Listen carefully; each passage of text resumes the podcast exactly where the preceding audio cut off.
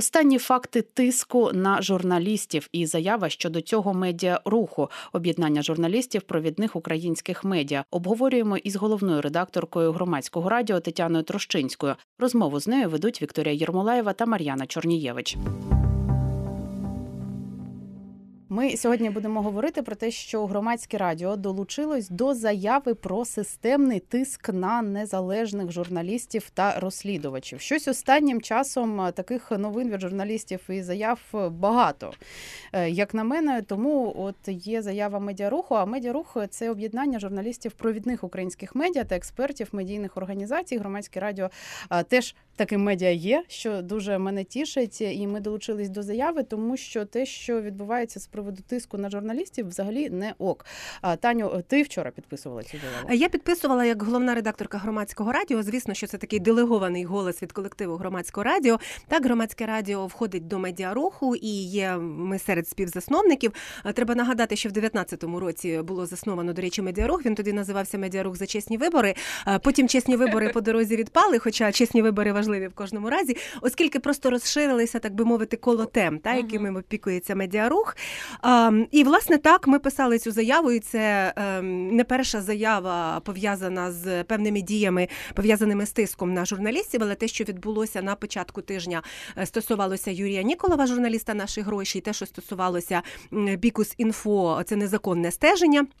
Наскільки ми розуміємо, прослуховування, стеження, записи, зйомки, та які відбувалися за журналістами розслідувального медіа Bihus.Info, воно, звісно, виходить за рамки певної пристойності, я би навіть сказала, тому що, чесно кажучи, ми, напевно, після Революції Гідності такі форми, які зараз дещо підзабули. Воно це все було, але щоб це було системно і щоб це було от просто буквально увесь тиждень, можливо, воно було невідомо. Там були заяви, до речі, стосовно тиску і в Детектора медіа, і були заяви стосовно журналістів НВ, і були заяви стосовно, здається, Цензура. Такі речі були, але тут ми бачимо очевидне, там спроба проникнення і проникнення з якихось невідомих людей в квартиру, обклеювання оцих дверей Юрія Ніколова якимись написами незрозумілими, налякали маму. Тепер з'ясовується, що вони, можливо, десь приблизно рік, а хто вони, знову ж таки, питання, стежили за журналістами Bihus.Info. Тобто це не є абсолютно нормально. І тут варто, напевно, сказати, в чому ще таке обурення, і це обурення має викликати не лише в журналістському співтоваристві, а в усього суспільства. В той час, коли, там, я не знаю, українські оборонні підприємства якісь люди здають, і підставляють їх під ракети і шахеди, відповідні служби, не знаю вже які, витрачають кошти з державного бюджету, можливо, або, може, чиїсь приватні, але це теж незаконно, і це теж кримінальний злочин. Для того, щоб що робити? Щоб стежити за журналістами? Так, абсолютно. І тут навіть якщо ми говоримо, що це приватні кошти, то нехай би їх задонатили. Так? Людина свої приватні кошти куди завгодно має. Вона може куди завгодно їх подіти, але питання в кримінальності злочину незаконного стеження. За останні кілька днів були атаки на журналістів проєкту «Наші гроші». Не фізичні, а от ті, про які ми розповідаємо. Хоча, я не знаю, якщо намагання в квартиру вломитися, то це фізично. Невідомо, військові чи під військову форму входять. Якщо є мама Юрія Ніколова вдома, яка взагалі не має до цього стосунку, то це фізично. Каже, злякалась. До того були на Детектор медіа тиск і заяви від Детектора медіа, Української правди, НВ, Цензура, Бабеля і Ліги.нет. Навіть більше, ніж я назвала. Так, але очевидно, що ті попередні атаки, вони були, мабуть, не такі видимі, чи не такі резонансні, оскільки саме ці дві останні спричинили, можна сказати, такий шум, так? І це ж не лише в соцмережах, а загалом в нашому житті і поза соцмережами. Але мені, чесно кажучи, от багато хто почав казати, що так, це ж журналісти, і вони, оскільки вони займаються розслідуванням, вони мають бути готові до того, що за ними можуть слідкувати, і, звісно, вони, мабуть, мають бути до цього готові. Але, чесно кажучи, для мене, як для людини, яка... скажімо, народилася вже за незалежної України, і мої перші вибори відбувалися вже в 12-му році. Я пам'ятаю, коли ще вигравала партія регіонів, і я зустрічала Революцію Гідності з усіма іншими тодішніми дітьми і студентами на Майдані, для мене, чесно кажучи, ось це поняття, що можуть слідкувати і журналісти мають бути до цього готові, виходить за рамки меж. Ну, я скажу так, ідеальних суспільств, ідеальних державних інституцій держав не буває, і це ненормально. Звісно, це порушення закону і питання в тому, як ми реагуємо. Я припускаю, що стежити могли за журналістами в Сполучених Штатах Америки, у Великій Британії, у Франції, в Італії чи в тих країнах, які ми там, я не знаю, я не кажу зараз про якісь країни з менш розвиненими демократіями, але це могло, ексцес може трапитися в країнах з розвиненими демократіями. Питання в тому, як на це реагує суспільство, як на це реагують правоохоронці, як на це реагують інституції, і як на це реагує президент. Якщо це є незаконних, або хто там є, залежно від політичної системи, головним гарантом прав і свобод в цьому суспільстві, людей в цьому суспільстві.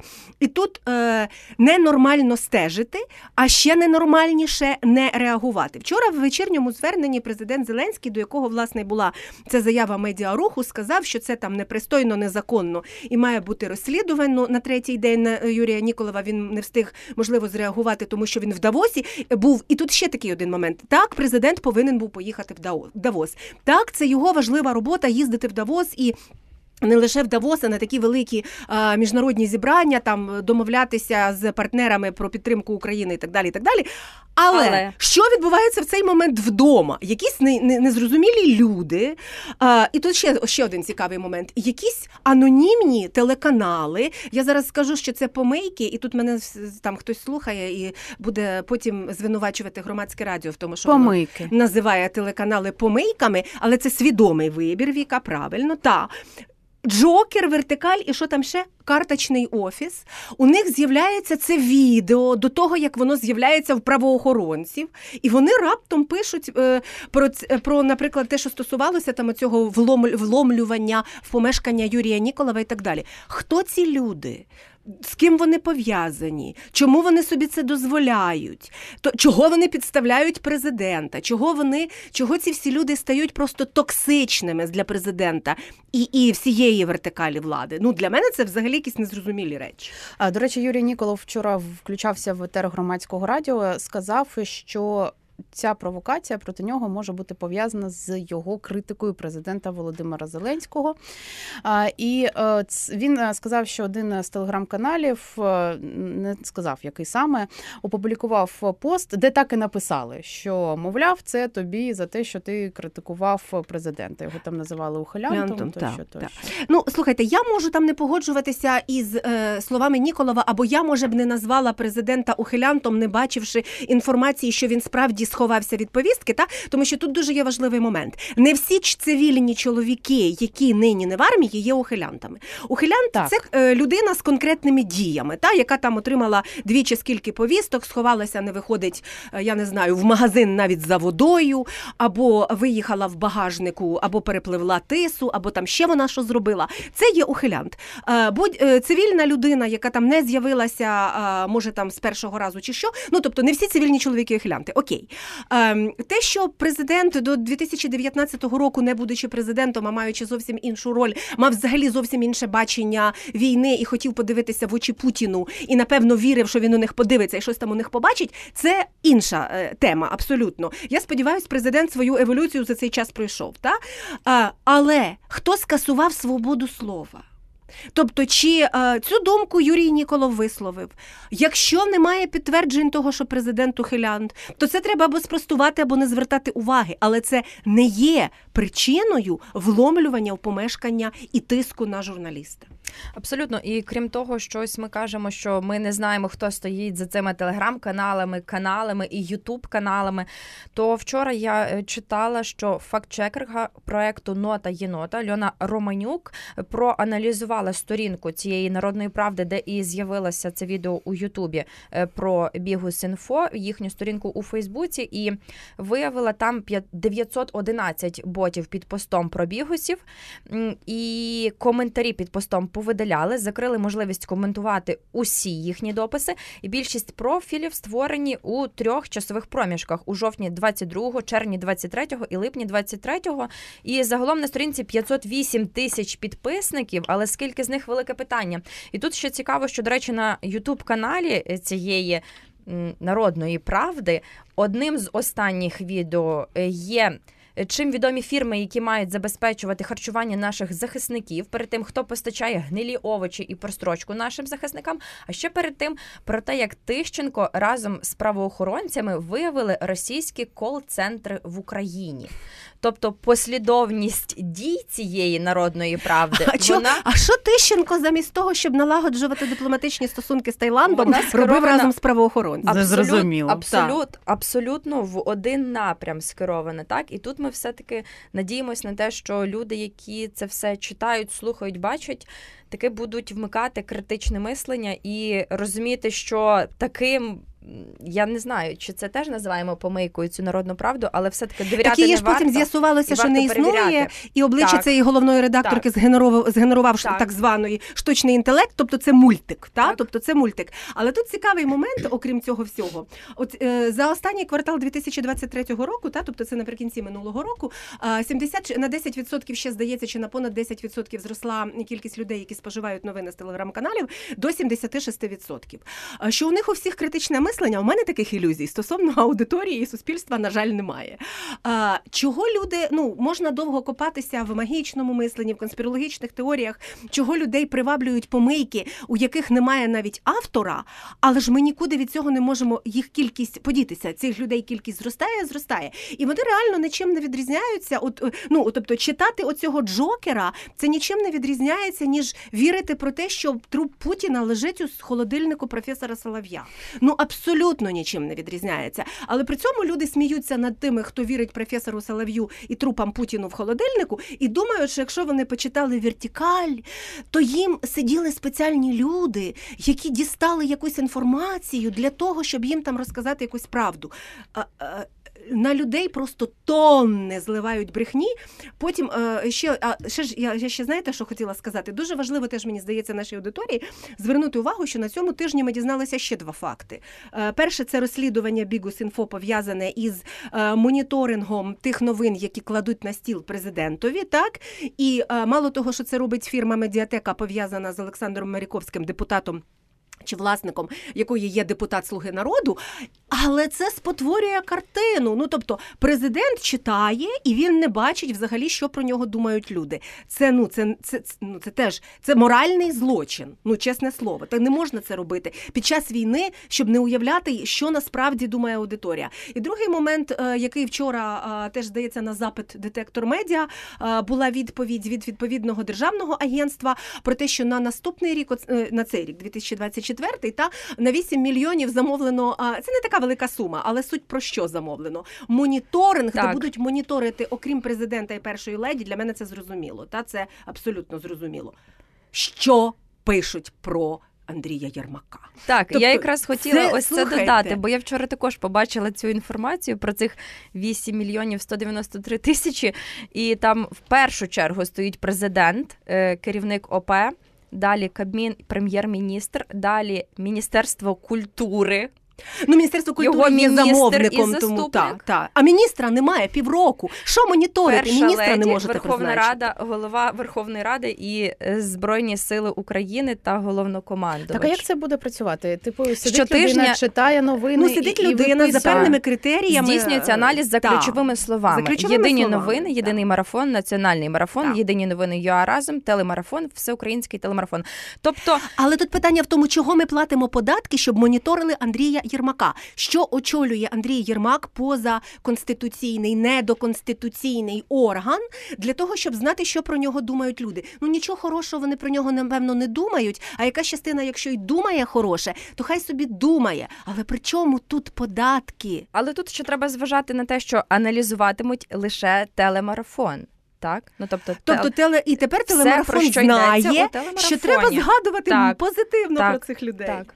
Хочу нагадати, що Тетяна Трощинська разом з нами. Це головна редакторка Громадського радіо. Якщо хочете поспілкуватись, телефонуйте 0800 30 40 33 або напишіть свої запитання на Viber нам 067 67 404 76. Ми обговорюємо ці довкола медійні скандали і теми, які останніми днями разом з нами. І почали з того, що Громадське радіо долучилось до заяви про системний тиск на незалежних журналістів та розслідувачів.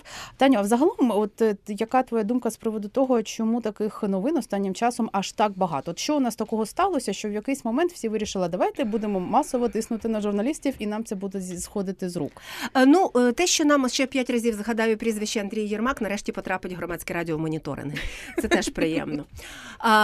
Я вам скажу так, я можу версії висловити, та? Тому що в мене, я ж не проводила розслідувань, дуже обережно намагаюся ставитися до слів в тому сенсі, що коли інформації немає, то можуть бути припущення.